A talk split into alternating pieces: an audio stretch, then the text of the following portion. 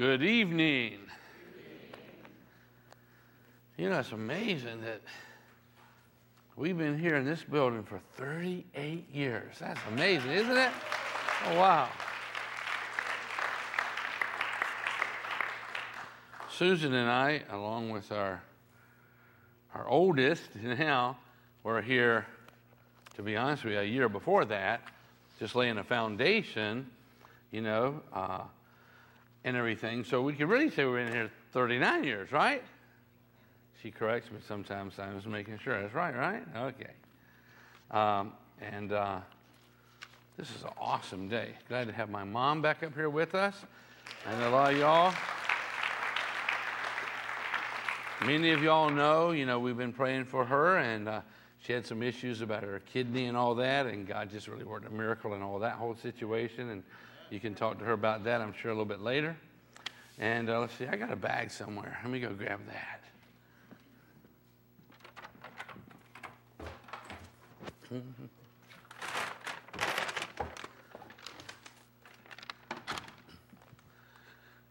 Okay. Well, let's see. What I talk about today is a magnificent obsession. And uh, before we talk about the magnificent part, let me just kind of define what an obsession is. And an, an obsession is having a total passion with something to the point that nothing else matters. You ever been obsessed with something? Oh, yeah. Yeah, okay. Is that fishing? Oh, I'm just teasing you, brother. You can be obsessed with what? Anything. To the point that nothing else really matters, right? Anyhow, it's the pursuit of an idea, purpose, a goal that takes precedence over everything else. And we've all been obsessed with something at different times of our life, and they may come and they may go, you know. Um, there are some people who suffer from what is called obsessive compulsive disorder, you know. Um, and it, it, the, the name says it's, it's disorder, you know, it's not the way it should be, you know. And this uh, obsessive compulsive disorder is really a, a, mental thing, a mental illness, you know, in which a person's uh, experience experiences this reoccur, uh, reoccurring, you know, disturbing thoughts and feelings, you know, compelling them to do certain things or behaviors again and again and again and again, consuming large, uh, you know, amounts of your time, causing anxiety, usually goes along with it, distress, interfering with your ability to, you know, uh, function at work, function at school, function in your family function in social activities, this obsessive compulsive disorder. So, just wanted to kind of lay what obsessive means, and now I'd like to, you know, talk just a, a wee bit about a magnificent obsession. And a magnificent obsession, it's not a disorder. It's according to God's order, to be honest with you it brings divine order into our lives. So it goes beyond your common day to day obsession. You know, this magnificence really has the idea, the purpose, the ambition of something that is great, something that is beautiful, something that is worthwhile, a magnificent obsession is what I'm talking about. So let me uh, start with the uh, book of Psalms, chapter 81, uh, 84, verse 1. It says, How lovely is your dwelling place. How lovely is your dwelling place. Uh, where you live, where you hang out, you know. How lovely is your dwelling place, O Lord, half mighty some people think he's half mighty or no mighty. Truth of it is, he's what? Almighty. He's almighty. The Most High. He genuinely is, and He reveals that to the men, the women, the boys, and girls who take the time to look. But it says, How lovely is your dwelling place, O Lord Almighty. And it says, I long, yes, I, I faint with longing to enter uh, the, the courts or the courtyard of the Lord. It says, I long, which means I, I hunger, I thirst. You ever been really thirsty? I mean, not just uh, a bottle of water thirsty. You ever been thirstier than you know one bottle ain't gonna get you? You know, I mean, I'm talking about, I have been a little thirsty here tonight. It's like, you know, I just got, whoops. All right. I mean, you know that, you know, that's really there. You know how much water you're supposed to drink a day? Supposed to weigh yourself. If you weigh 100 pounds, you're supposed to drink half of that, that would be 50, in ounces, that you would be properly hydrated, okay? And that's just on a physical. But what about that spiritual thirst, that spiritual hunger? So it tells us here, it says in verse 2, it says, I long, I hunger, I thirst. There's another word that's part of this definition I ache, I crave, I yearn, I desire, I covet, if you would. I want, I long, yes, I faint with longing to enter the courts of the Lord. I mean, everything about me, I just want more and more and more of God in my life. That's what I'm talking about. And where it says I faint, this word faint means willing to expire. Willing to expire. Come to the end of all human activity in order to find God. Willing to die in order to find God real in my life. That's what he's talking about here about fainting. You know, I, am willing just to give it all up because I got such a craving and a hunger and a thirst and a passion for more of God. I'm talking about a magnificent obsession. Just can't get enough of God in my life. Let me read uh, this uh, verse 2 here out of the Amplified Bible, and it says, My soul yearns, yes, even pines, and is homesick for the courts of the Lord. My heart and my flesh cry out and sing for joy to the living God. That's, we're talking about last week.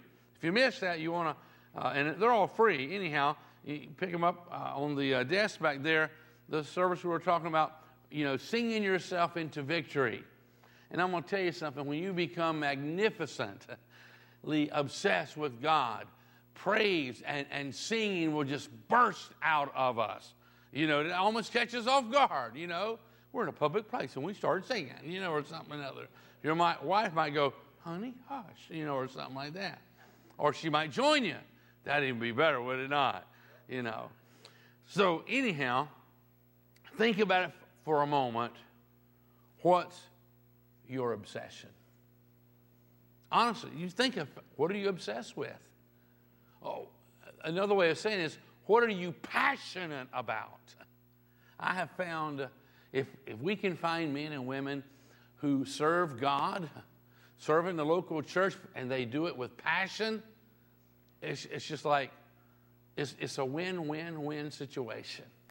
You know, people who find a job, a career that they're passionate about, they go like, I get to do this and get paid too. You know, it's like when you're serving in your passion, it's awesome. It's wonderful. It's fantastic, you know.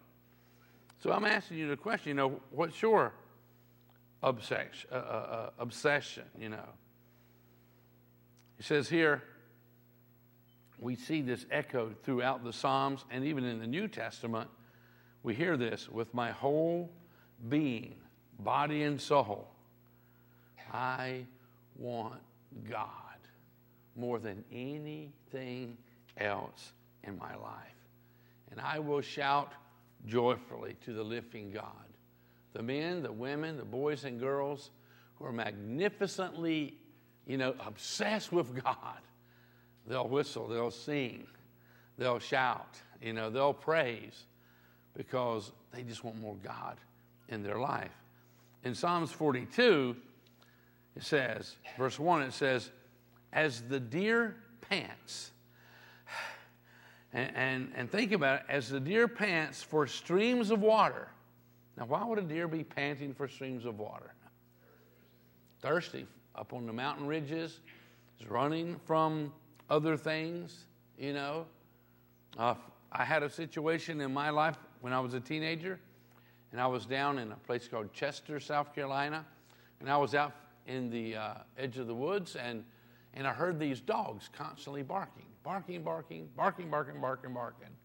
So I, I, I walked down this stream, and lo and behold, there is a massive deer, a buck, out in the middle of a creek. It's probably about five foot deep in the middle.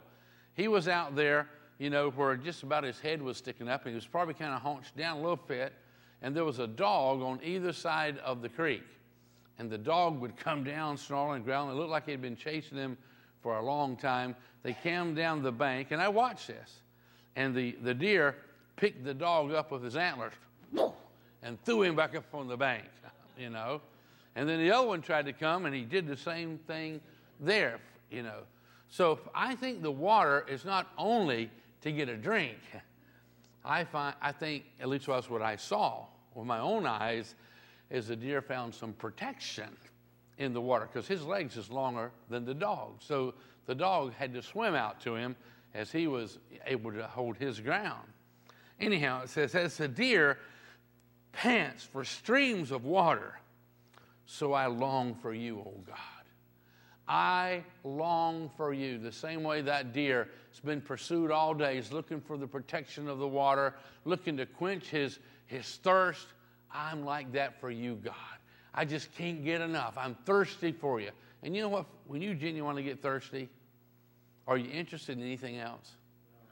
When you're really, really thirsty and you've gone a few hours and there's no water to be had anywhere, no matter what you're doing, you're distracted. It's like, I got to get something to drink. I've got to get something to drink. Now, that is a magnificent obsession when we just got to get more of God. And you can have as much of God as you want.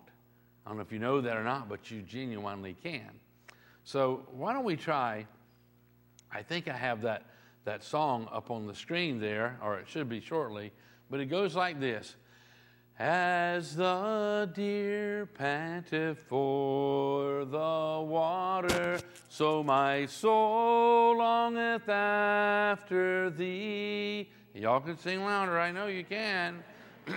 you alone are my heart's desire, and I long to worship thee.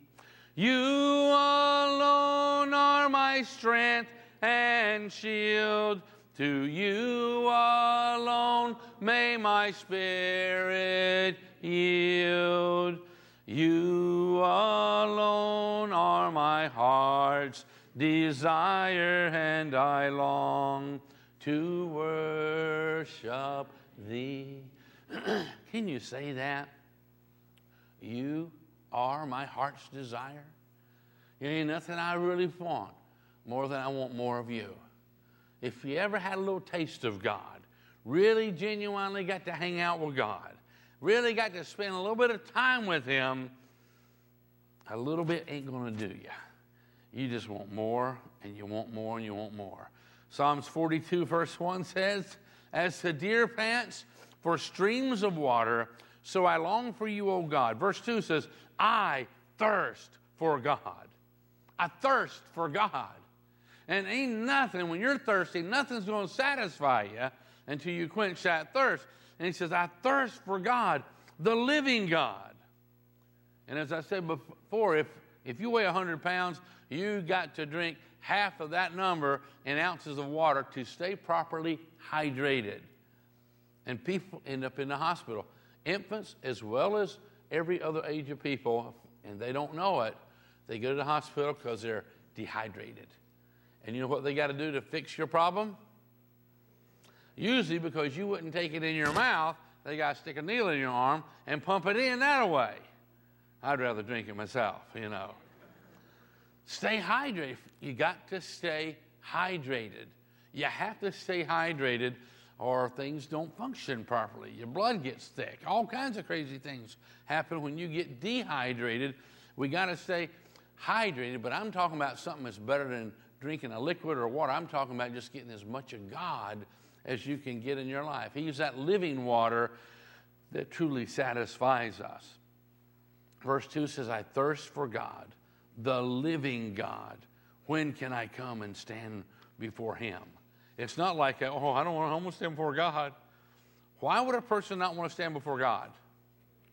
Guilt. Can God handle that guilt? What will He do? He'll forgive you. He'll forgive you, give you another chance. He is so awesome. He just wants to forgive us. He's not trying to catch us doing something bad so he can zap us or something or another. No, he just wants to forgive us. He wants us to want to be forgiven, want to, to, to be clean and all.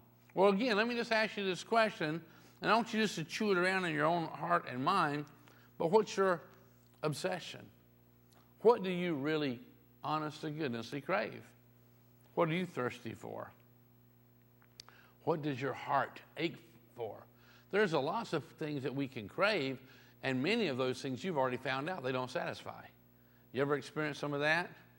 It's like, well, that would, I would never, you see kids do this all the time. I promise if I can get this for Christmas, I will never ask for anything else. You ever heard that? Is it true? Nope. Before the day is over on Christmas, hey, mom, hey, dad, I want, uh, you know, that's why we have so many tag sales. Things don't satisfy us. You know what I'm talking about. Dr. Bill Bright, who is with Jesus now, a phenomenal man of God. I mean, a legend. He really was. Dr. Bill Bright, as a young Christian, said, simply serving God was not enough. Let me, let me read that again. He said, simply serving God was not enough. He said, I longed to possess a heart overflowing with love and praise for God. Bill Bright's magnificent obsession was God, was God Himself. He just would pay any price, whatever it took, to get more of God. And he was a tremendous soul winner. Why? Because God was so real to him. And sometimes, if we're not obsessed with God, we're not so involved in leading other people to Christ, maybe. Uh, you know, I, I, have told a few people about this over the years, but I was reading something when I was in Bible school, and it inspired me, and I was learning about this missionary who uh, he wanted more of God, kind of the same thing I'm talking about. And what he did, he was able to come up with this watch. And this watch, way years ago, would have a little uh, beep or something, a little uh, alarm on it. And he could make it go off once an hour. Now, we have those things now, you know, by the dozens, and our phone would do all kinds of stuff. But for him, that was the most valuable thing he had and he had it set so every hour it would, it would beep or it would ding or something. And he had trained himself that every time his phone went ding, he would stop and take a moment or two and just say, Lord, I just acknowledge your presence with me now. I thank you that I am not alone. He would acknowledge God as he would acknowledge his dearest friend. He did every hour. As time progressed, he didn't really need a phone anymore because he was so conscious of the presence of God by acknowledging God's presence. It became so real to him. Now, I know when I was in Bible school and I was telling Susan about this, I'm not sure how she was able to do it because we didn't really have a whole lot, but somehow or another she was able to save up, I reckon through our grocery money or whatever, and she found a watch very similar to that, you know, and got me a watch that I would wear, and it would jingle something like that every hour It was one of the most valuable things to help me to remember. And then for those who didn't have a watch, they would train themselves every time they heard a car horn or every time they heard a door slam. Are you in a place where doors slam a lot? And they would train themselves every time a door slammed or a car horn tooted or whatever, they would train themselves. I just, first thing I do is stop and just acknowledge that I am not alone, that God is with me, because He, he promises never to leave you or forsake you. When we feel like God's not there, who moved? Was it God? no, we might have turned our back on Him, but He surely has never turned His back on us, that's for sure. It says in Psalms 143, verse 6, it says, I reach out for you. I reach out for you. I thirst for you as parched land thirsts for rain. Interlude. Stop and think about that. I reach out for you. I reach out to you. Now, could, could you identify, would you say that that passage, you can relate to it?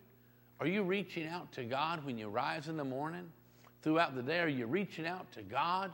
Are you acknowledging, you know, His presence? He who made the heavens and the earth, and, and He's big enough to handle every situation you're dealing with. Do you acknowledge His presence with you? It's life changing, genuinely is. Now, you know, worship is a choice, right?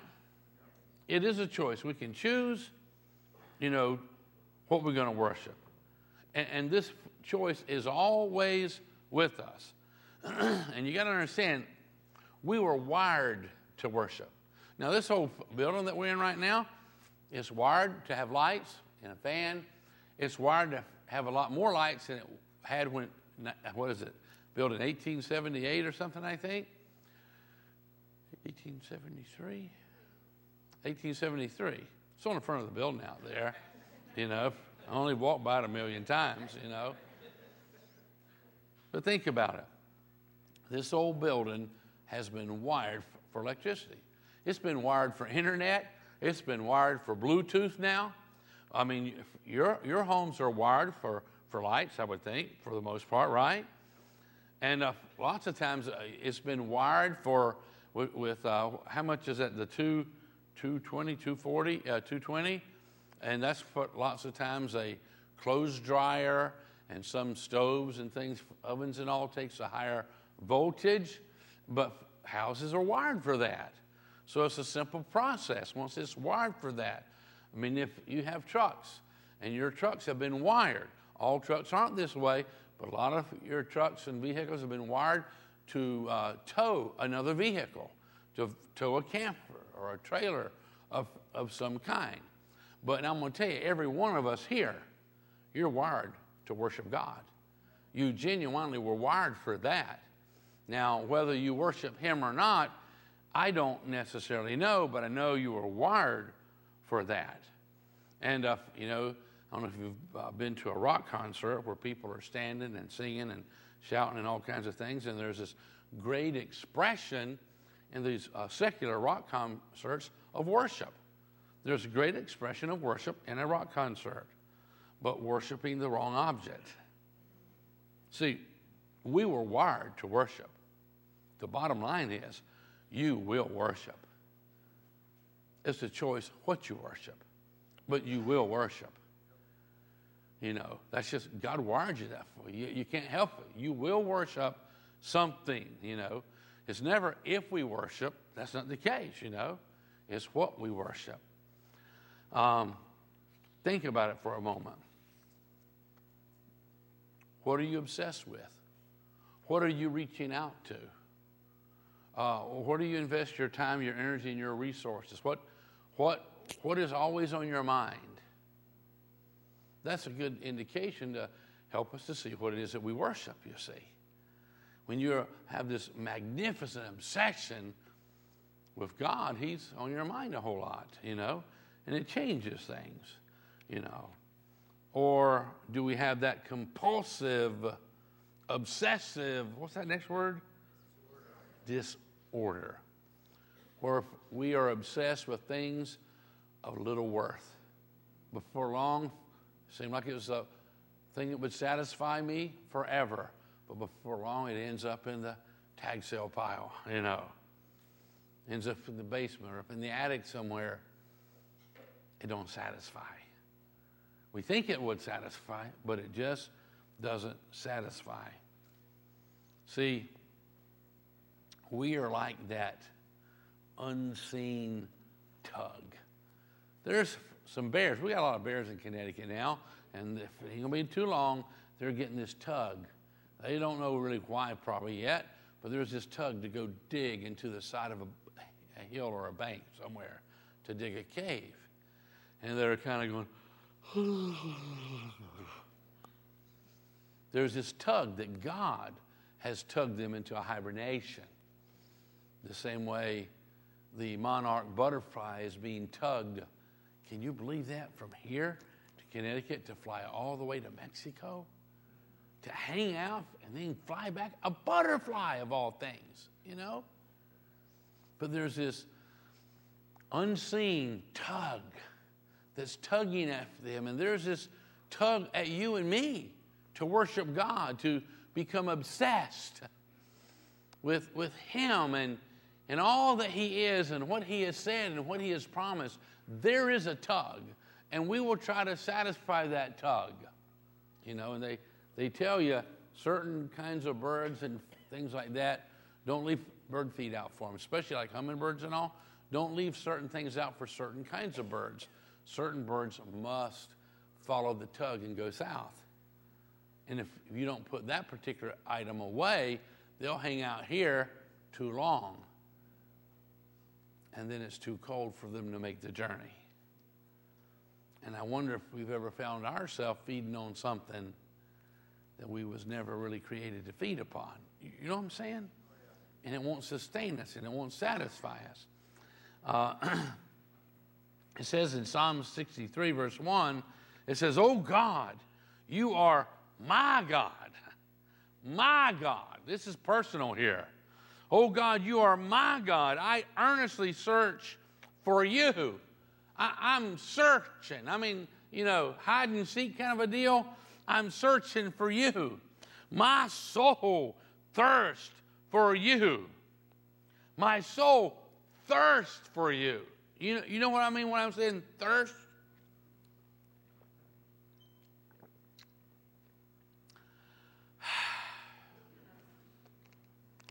My soul thirsts for you. My whole body longs for you in this parched and weary land where there is no water.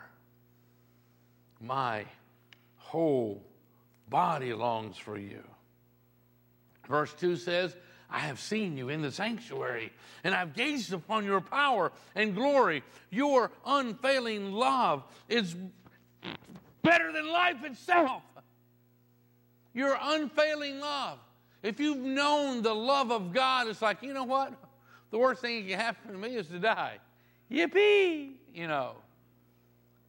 Have I told you what I'm going to do when I get to heaven? And I'm not teasing either.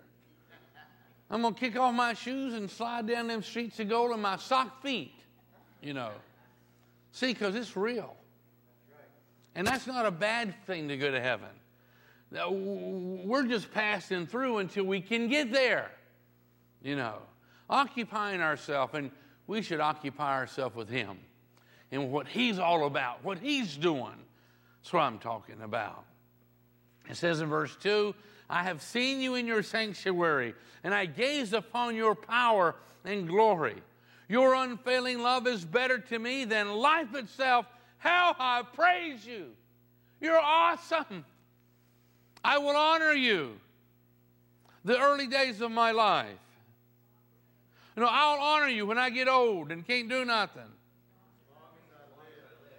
I'll honor you as long as I live, and then throughout all eternity, I will honor you.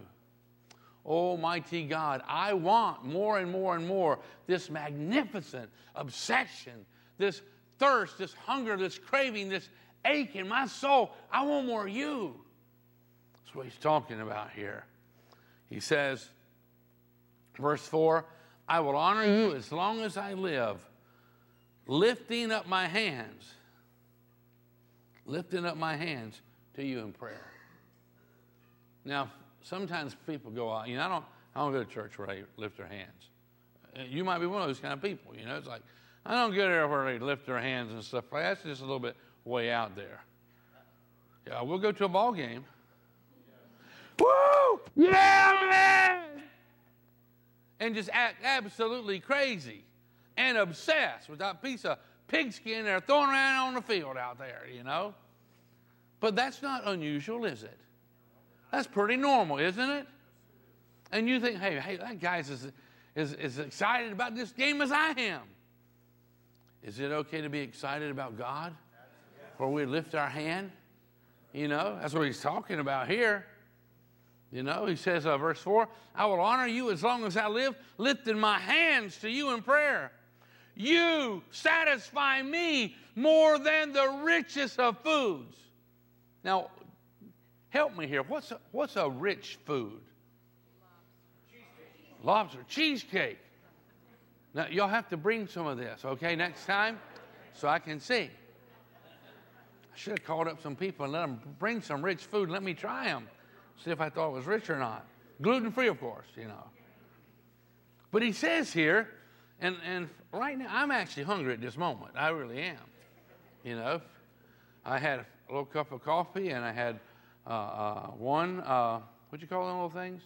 A bagel, yeah. Gluten free bagel, you know. That's what I had this morning. I'm hungry right now. I really am. I could probably eat this pulpit up here, you know, if I was given a chance to do it. But he says here, You satisfy me more than the richest of foods. Now, I don't know if you've ever experienced God in such a way that if you was offered this fantastic, wonderful, rich meal or closer relationship with God, what would you choose? Well, we would hope that you would say God, but the reality of it is, if you're hungry, you might go, I'll go for God after the meal, you know, maybe. But listen to what he says, and he's telling the truth. You satisfy me. The psalmist says, You satisfy me more than the richest of foods. Oh, man, if you've ever had a few moments with God like that, you, you, you can't get enough of it. I'm just telling you. I will praise you with songs of joy. And, and singing brings us into victory. That's what we talked about last week. And we looked at it biblically. And he says here in verse 6, I lie awake. Anybody here lie awake at night? I mean, even when you don't want to be lying awake, you're like, I just can't get to sleep. He says here, I lie awake thinking of you, meditating on you through the night, just thinking about all that you've done and who you are and what you've promised and how you have blessed us. And you're there for us and for our, our friends and our family, our loved ones, and all. It says, I lie awake thinking of you, meditating on you through the night. I think, verse 7, I think how much you've helped me. You ever think about that? Has God ever helped you much? I think this is talking about a person who is magnificently obsessed with God. I lie awake thinking and meditating on you through the night. I think how much you have helped me, and He surely has. I sing for joy. Now, you won't have to lie awake all by yourself, ladies, if you just sing for joy loud when you're lying awake, because your husband will be awake with you. that might not be the wisest move, I'm not sure. Oh, you lie awake sometimes, don't you? Well, I snore or something sometimes. But listen to it. This is reality.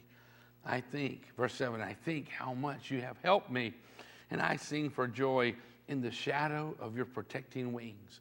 And can't you see an eagle there? When the sun is hot and this old eagle's got her wings out there and her little baby eagles are there in the shadow, in the shade. And when it's raining up a storm, mama's got her, her wings out there protecting them little eagles. Can't you visualize that's what God's doing for you? I don't care if it's hot or cold or raining or snowing or what. He says here, verse 7 I think how much you have helped me. I sing for joy in the shadow of your protecting wings, protecting me from everything. I follow close behind you. Your strong right hand holds me securely. This sounds a little obsessive, this passage. Psalm 63, verse 1 through 8. This sounds magnificently obsessive. This does not sound to me like a compulsive obsessive disorder. Oh, you're just thinking about God all the time. He loves me. He provides and He protects. He's crazy about me. I just love Him. Is it okay to be obsessive about the one you love? I think so, you know. A.W. Tozer said, He pursues God. We pursue God because, and only because, He has first put an urge within us that spurs us to such a pursuit. The impulse to pursue God originates with God Himself, but that out, but the outworking of that impulse is on following hard after Him. He's put the desire there. He's wired us for that. But if we want to stay here and just walk around on the, the golf course and pick through the snow and try to find something to eat, or are we going to follow the urge that God puts within those geese that pulls them up off of the ground, up into the air, and they begin to fly southward, where it's a lot healthier and safer for them during the winter? Are we responding to the tug of God? Are we pursuing that tug that He has upon our heart? And some, sometimes we're hungry. Have, have you ever eaten a meal, a real good meal, and with about 20 minutes you're hungry again? I'm just asking, does that ever happen to anybody here? Okay, and I know you didn't want to put your hands up. I know. It's like after Thanksgiving meal, and you couldn't eat another bite within 20 minutes, you're thinking, hmm, you're looking around for something to munch on, you know?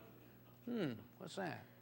And I'm going to tell you, some, sometimes we are hungry for food and it don't satisfy us because we're trying to satisfy this hunger inside of us with a natural product, food, but we're really hungry for God. And food won't satisfy that hunger.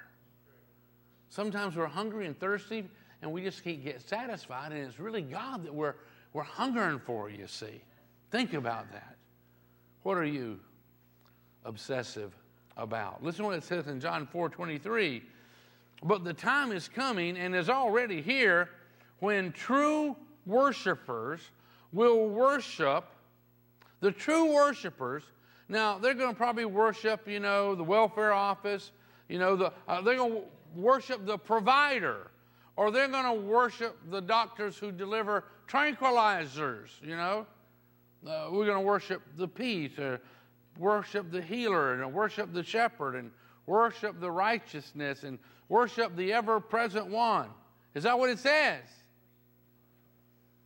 Jesus said, But the time is coming and is already here when true worshipers will worship the Father. Oh, He is a healer, He is a provider. He brings us peace, surely, and all the things we were talking about there but you worship Him in relationship, you see. True worshipers, true worshipers. That indicates there's some false worshipers. Is that possible?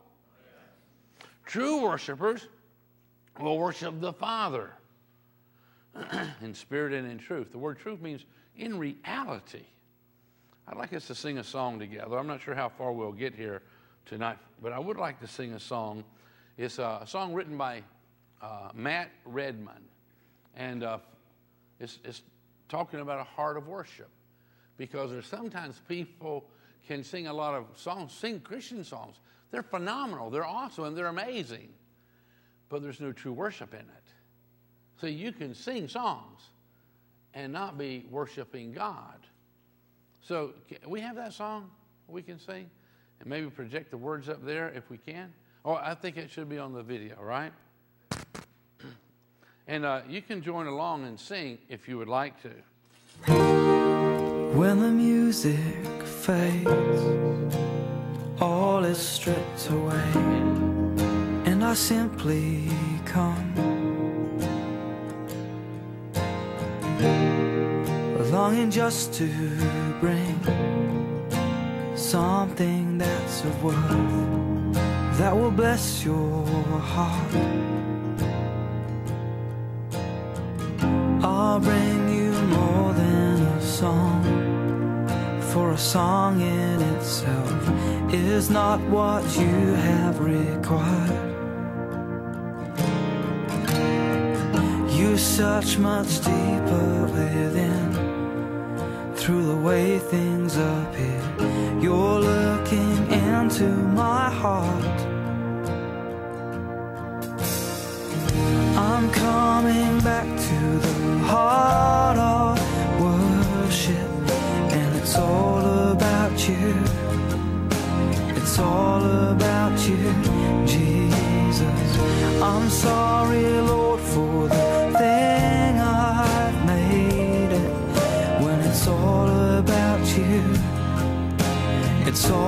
about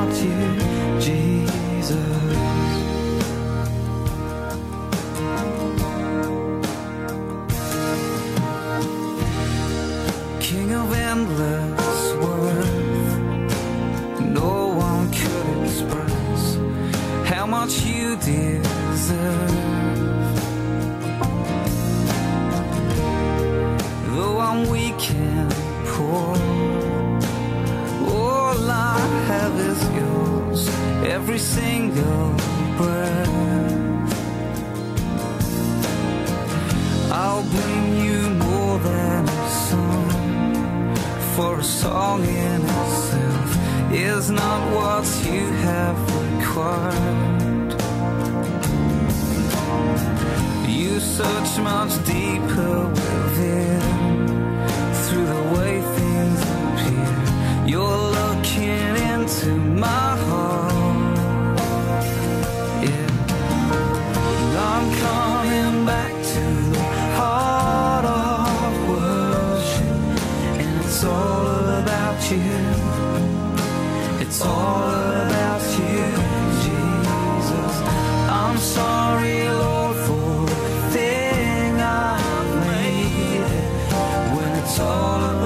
you, it's all about you, Jesus. I'm coming back to the heart of worship. Cause it's all about you. It's all about you, Jesus. I'm sorry, Lord, for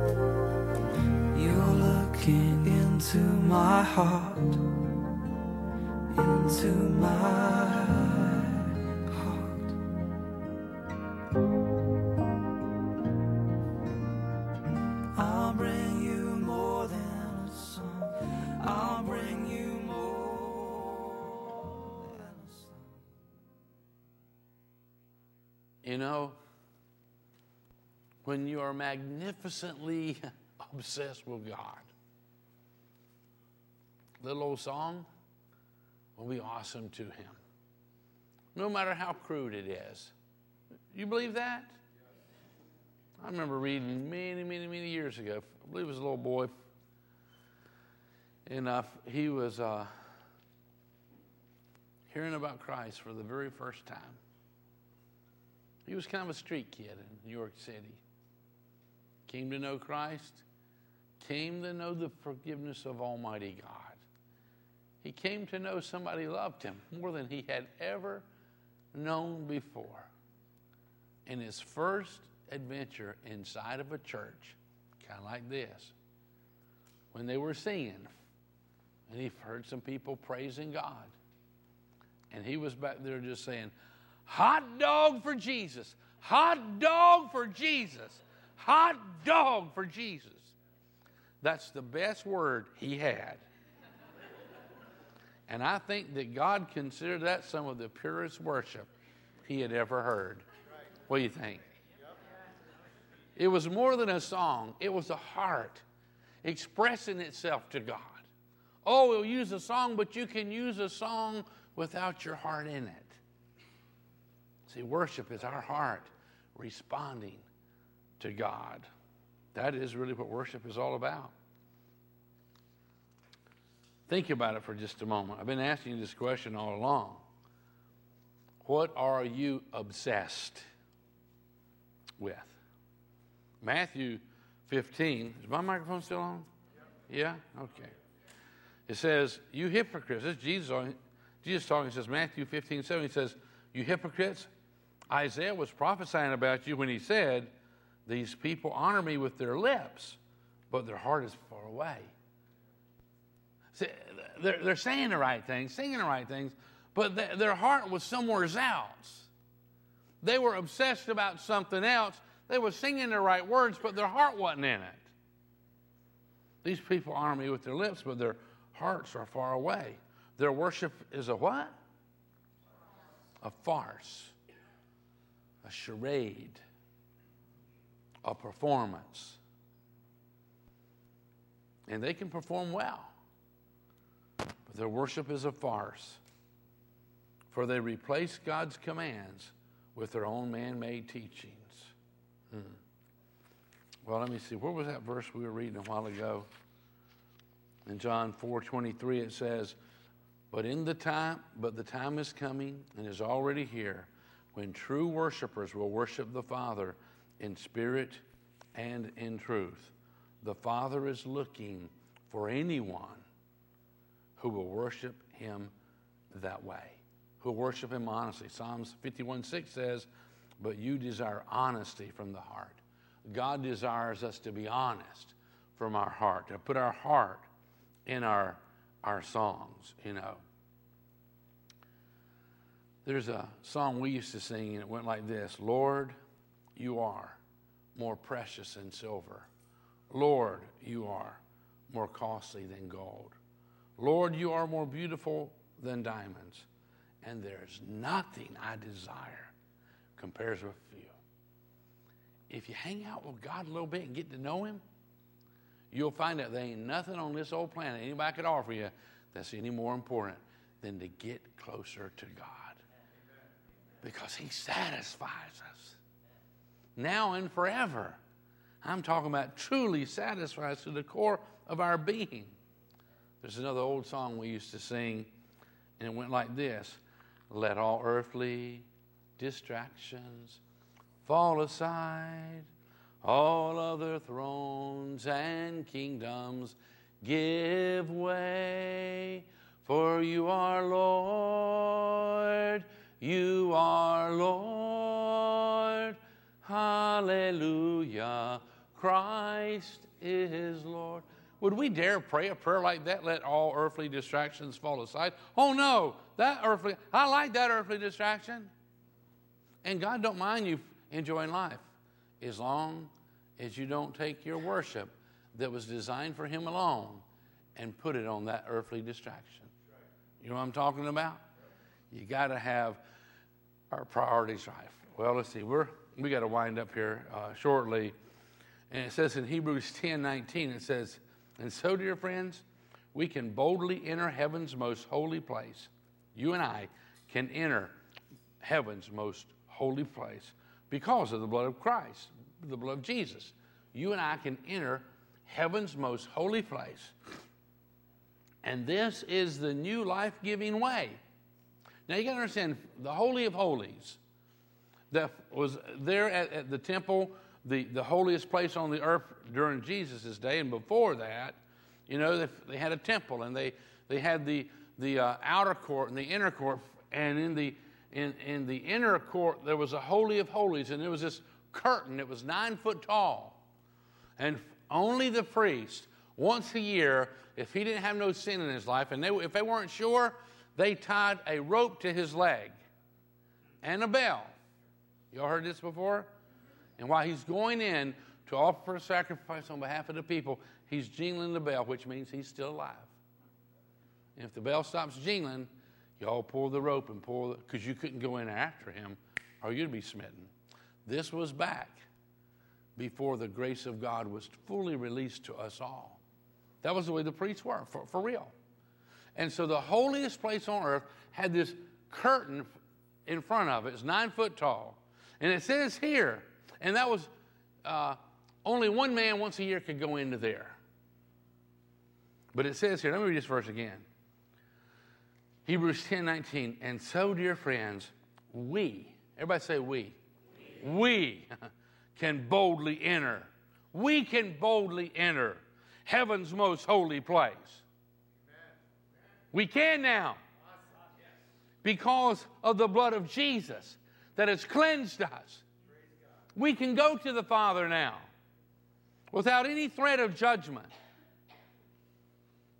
Verse 20 says, This is the new life giving way. It's the new life giving way that Christ has opened up for us, for, for us all, through the sacred curtain, which was his body. His body was torn. He gave his body as a living sacrifice. He died. And so he, he actually died as a sacrifice. And it says here, through the sacred curtain by means of his death for us all. Hmm. Think about it. The Bible says that when Jesus was crucified, when he died, that the, the curtain in the Holy of Holies was torn. Does anybody know how it was torn? Half. From which direction? Nine foot up. It would have taken a big person to tear the curtain from the top to the bottom, showing that when Jesus died, the curtain was torn. No longer could just the priest once a year go into that place and access Almighty God. After Jesus was crucified, you and I have been given access. And, and listen what the Bible says. Let me see if I can find it here somewhere. Where do I have that? in Acts chapter 6, verse 7. And I think this is what happened. God's message was preached in ever widening circles, and the number of the believers greatly increased in Jerusalem. And many of the Jewish, what's it say? Priests were converted too. They saw this deal happen when Jesus was crucified. They saw this deal where this curtain was ripped, no longer forbidding anyone but God now welcomes everybody, not just the high priest who met certain criteria, but you and I, because Jesus shed his blood. His body was broken and he shed his blood to wash us clean. This is what he was talking about over there in verse 20 this new life giving way that Christ opened up for us. You and I now have open access to God. And you can be magnificently obsessed with him not just a bunch of rules and regulations anymore, you see. Listen to what it says in Matthew 27 50. It says, And when Jesus had cried out again in a loud voice, he gave up his spirit. At that moment, the curtain of the temple was torn in two from top to bottom, and the earth shook, and the rocks split. There was significance in all that. You and I have access to Almighty God now. Now, let me just finish this here in Hebrews, Hebrews chapter 10, picking back up in verse 21. It says, And since we have a great high priest, his name's Jesus, and since we have a great high priest who rules over God's people, let us go right into the presence of God. Let us go. Back then, oh no, you can't go there, you'll be struck dead. Let us go right into the presence of God. Let Him become our magnificent obsession. And it's like, you know what? If going into the presence of God zaps me and takes me to heaven, what a way to go. But He has washed us so we can go into His presence now. Let us go right into the presence of God with true hearts, fully trusting Him. A.W. Tozer said, We are called to an everlasting preoccupation with God Himself. To be preoccupied with God, our magnificent obsession. Oh, how He loves me. He gave His life. What more wouldn't He give? You know. Now, I don't know if we've laid a foundation here enough or not for you to grasp a hold of it. But the thing that hinders us is idols in our lives. I was reading about um, an army that came and invaded India. And uh, the leader of the army came and he, with his conquering forces, and he came into the temple and they were going to confiscate everything of value. And the priest, this was false gods. It was not a godly temple. But they said, please spare this one idol. Please. They begged and they pleaded for this one idol to be spared. But the enemy came in with their swords and their weapons. They beat upon that idol harder than ever and it broke and outpoured some of the most valuable gems and treasures and diamonds that they had ever seen hidden in the idol. But I'm going to tell you, when you and I choose to give up the idols in our life, you will be enriched far more than any old idol. And we can make anything an idol, can we not? Idol can become relationships or our pursuits or our monies or anything. But let Christ be our magnificent obsession and that we would give up and sacrifice anything for more of Him in our life. Well, our time is up right now, but hopefully this gives you something to think about and, and go home and spend some time with God and talk to Him and sing and, and put your heart in your song. You know what I'm saying? And sometimes our prayer is more powerful and our song is more powerful. Don't misunderstand what I'm saying here. We need to pray and praise corporately, but sometimes it's more powerful when we are alone and you know a living soul can't hear you. You know what I'm saying?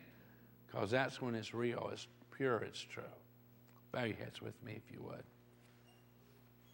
Father, we thank you for loving us the way that you do, providing for us the way that you have, and Lord, even life after this life here. It's awesome. It is amazing what you have promised unto each and every one of us. And Lord, we want to get to know you better. We want to know your promises. And not just your promises, but we want to know you and the power of your resurrection. And I ask right now, Father, the men and women, the boys and girls who are in this room and downstairs in the cafe and in the balcony and all those who are watching online, that you will tweak our hearts and that you will give us just a little bit more.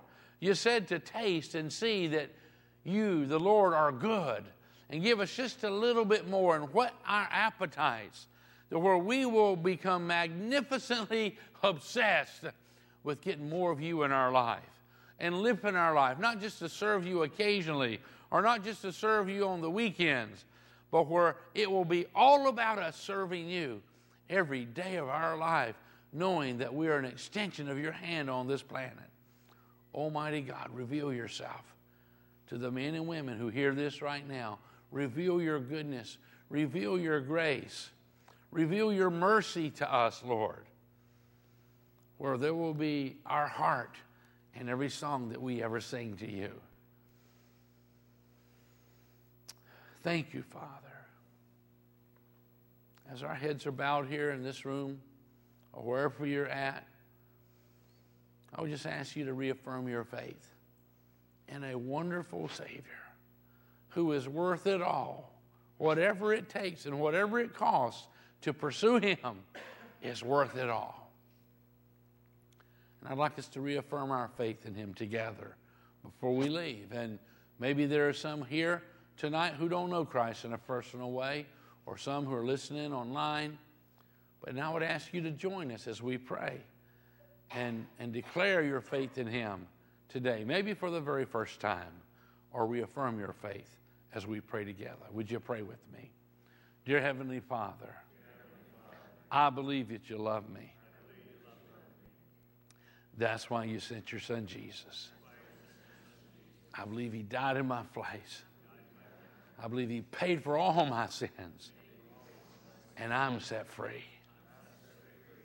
I am forgiven. And I receive it, Almighty God. Thank you for what you've done. I declare that Jesus is my Savior.